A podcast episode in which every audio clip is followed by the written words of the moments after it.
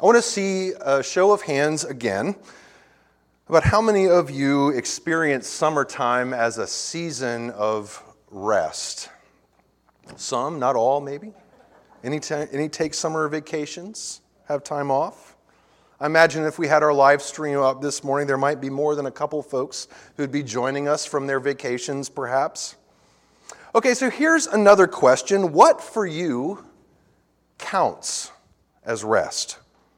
What do you do to help you get to that place where you can feel rested and relaxed and to leave your time away or whatever feeling rejuvenated and centered and ready to move back into normal life again? Let's hear a few answers to that. Yes, Leanne. Canoe paddles at sunrise and sunset. Amen. What helps you feel rested and renewed? Hike. Hike. Okay. Yeah. Naps. Yeah. Sitting by the pool. Watching wild animals. Watching wild animals. Yeah. Amen. Yeah. Time alone at night, looking at the stars. Time to breathe. Time to rest. Time to take in the world. You know, rest is one of the prominent themes in our two scripture readings for today. Rest as something that comes as a blessing after a season of travel, after a time of bearing a load, rest as a gift and as a grace, as a thing to restore and to refresh and to renew. Now, I imagine that many of the things that you just named offer that kind of renewal, especially if the timing is just right. I don't know if you've ever had the experience of trying to rest, though, when the timing was wrong. When you've been forced to sit still when what you really wanted to do was move, or when you've been forced to move when what you really need to do is sit still and take a nap.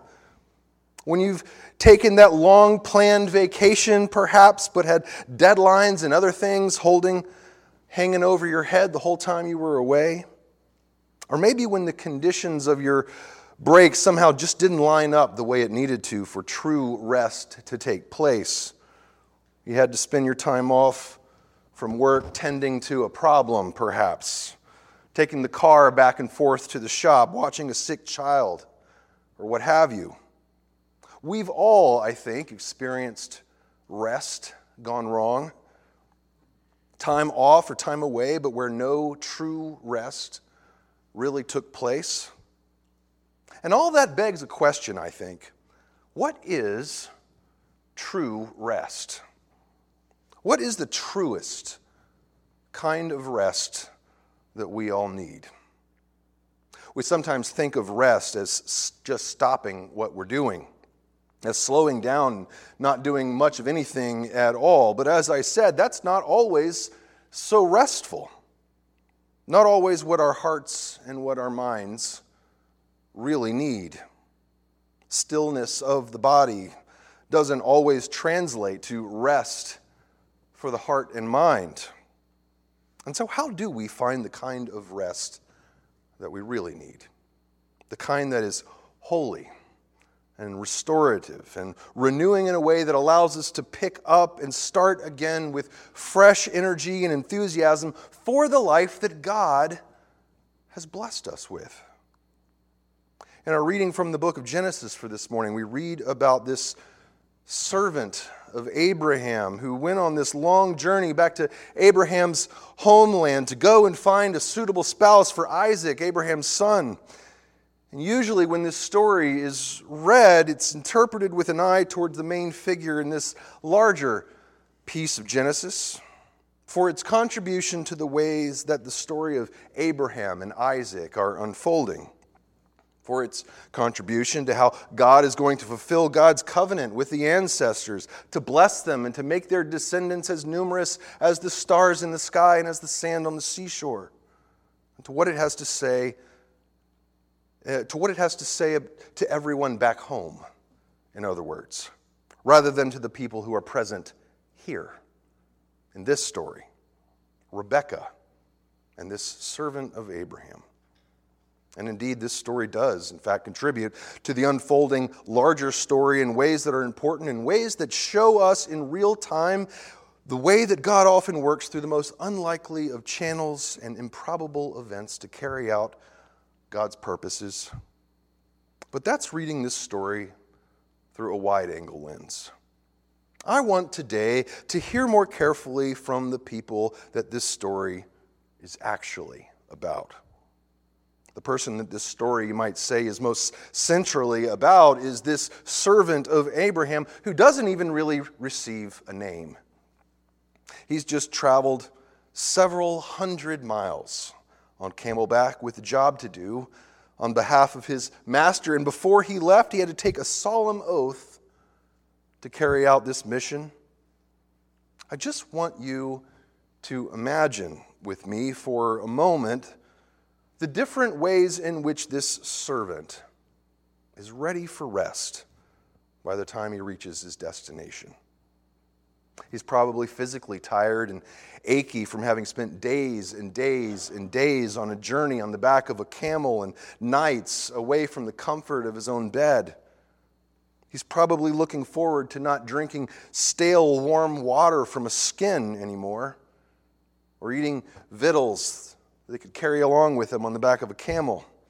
He's tired of traveling and ready to be off the red, ready for a bath and a meal and to check this part of his job off the list. But I imagine that he's not just ready for rest in that physical sense alone. Remember, he's come all this way with a job to do. He was probably thinking on that whole journey over about who he's going to meet, how he's going to convince some strange young woman and her family, no less, to get her to come back with him and marry a man she'd never met before. He was probably thinking about his oath. And what if I'm not able to carry it out? I imagine that he would have been a bit anxious and a bit burdened mentally by this task hanging over his head.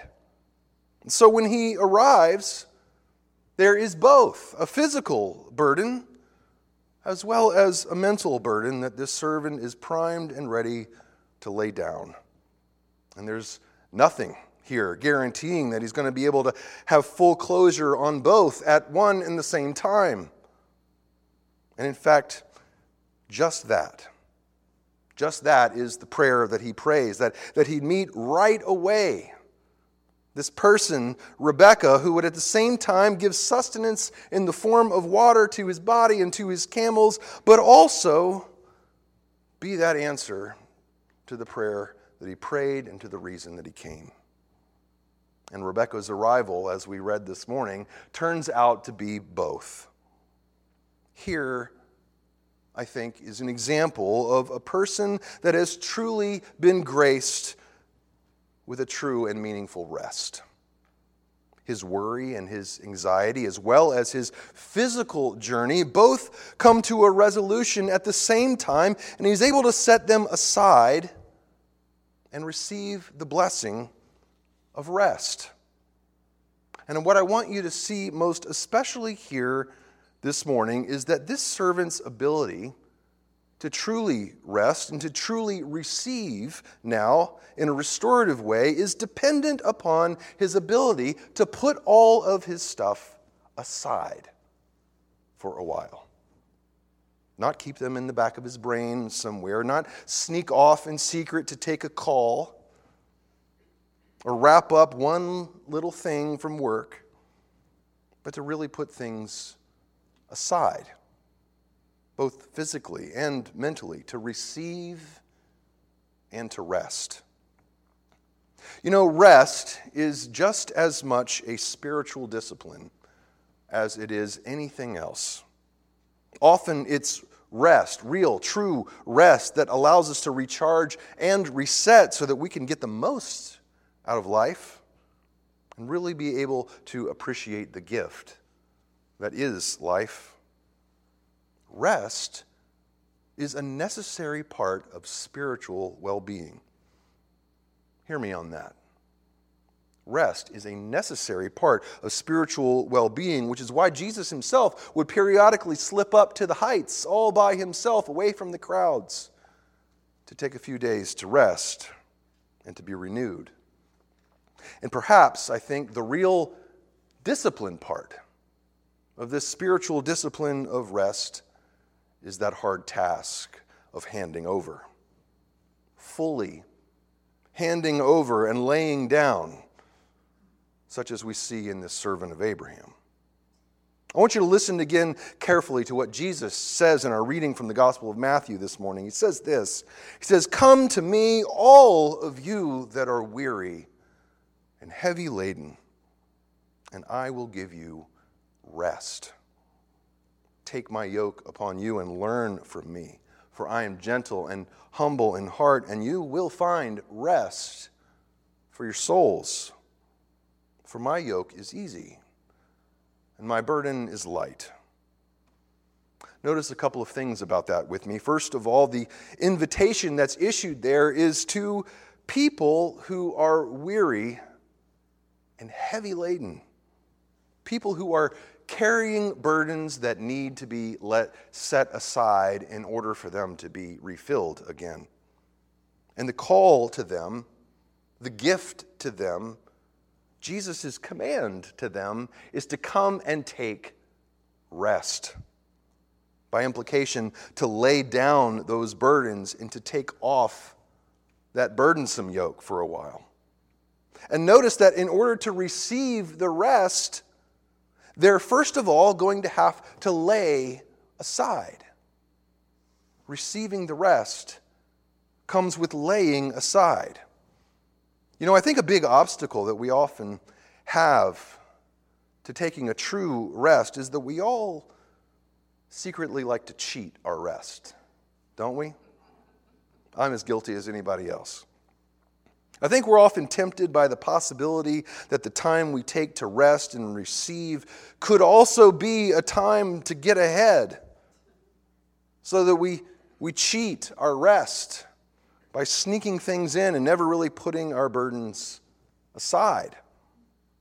But the thing is that, that to receive this gift of rest for what it is meant to be, we really do need to lay the full burden aside physically and mentally. Rest as a spiritual discipline really does require yokes to be fully laid aside. That's part of the discipline. But listen to the second part of what Jesus is saying here this morning. Rest isn't just about laying down, it's also about taking up. Take my yoke upon you and learn from me, for I am gentle and humble in heart, and you will find rest for your souls. Now, that's a little counterintuitive, isn't it? That to find true rest, you would not only have to lay something down, but also take something back up. Once we lay our burdens aside, really receiving the gift of rest, we find that it also involves a real and proactive tending to our soul. Not just a laying down, but as I say, a taking up of a new yoke, a new priority, a new way with Jesus that doesn't just wear us further down into the ground, but builds us and restores us to be fuller and more spiritually fortified and strong because of what the way of Jesus equips us with in our hearts through our times of rest. The rest that Jesus is talking about here today isn't just couch potating, in other words. It's letting go in order to take up a practice that better sustains us and fills us with the fullness that is life. And can you see today? Can you see that for Jesus, this sort of rest is really, really important? It's vital, in fact, for a functioning spiritual life. It's a critical part of our ability to fully receive the things that God intends to give. It's not just a nothing topic for a lazy summer Sunday. This is important for us that we lay aside in this way so that we can truly take up. And so let this be a challenge and a call to us all in a summer season in which so many of us have intentions to rest, first and foremost in our minds. What kind of rest will you take? Will you take the kind that you wish you had done more with when it's all over? Will you take the kind that doesn't do much to prepare you for what's on the other side of your break? Will you cheat your rest and miss it for the spiritual gift that it stands to be? Or will you take to heart today's lessons from Jesus and this servant of Abraham to really take an opportunity to receive and truly to be rebuilt in rest for the next leg of your journey? People of God, whatever your time of rest and renewal may look like this summer or in the coming year, perhaps, I pray that you really will receive it for the gift that it's meant to be, both in the laying aside and in the taking up. And all of God's people said, Amen. Amen.